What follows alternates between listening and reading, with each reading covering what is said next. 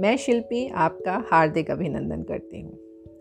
प्रकृति के विराट स्वरूप के सामने इंसान का अस्तित्व बहुत ही छोटा है, लगभग नगण्य। लेकिन फिर भी अपने हौसले और जज्बे से वो हर संघर्ष और चुनौती का सामना बहुत बहादुरी से करता है और कोई ना कोई रास्ता निकाल ही लेता है।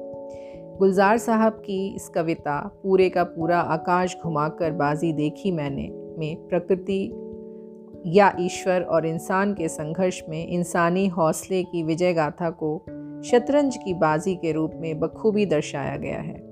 तो आइए सुनते हैं गुलजार साहब की कविता हमें क्या संदेश देती है।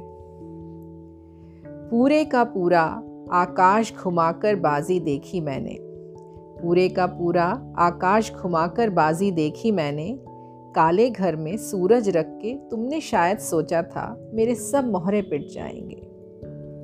काले घर में सूरज रख के तुमने शायद सोचा था मेरे सब मोहरे पिट जाएँगे। मैंने एक चिराग जलाकर अपना रास्ता खोल लिया।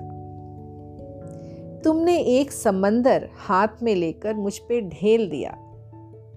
तुमने एक समंदर हाथ में लेकर मुझ पर ढेल दिया। मैंने नूह की कश्ती उसके ऊपर रख दी। काल चला तुमने और मेरी जानब देखा।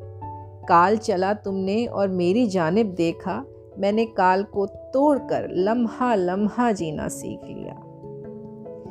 मेरी खुदी को तुमने चंद चमत्कारों से मारना चाहा। मेरी खुदी को तुमने चंद चमत्कारों से मारना चाहा। मेरे एक प्यादे ने तेरा चाँद का मोहरा मार लिया। मौत की शह देकर तुमने समझा था, अब तो मात हुई। मौत की शह देकर तुमने समझा था, अब तो मात हुई।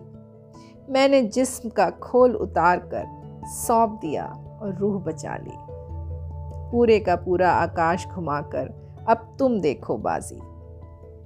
आशा करती हूँ मेरा कविता वाचन आपको पसंद आया होगा। सुनने के लिए बहुत बहुत धन्यवाद।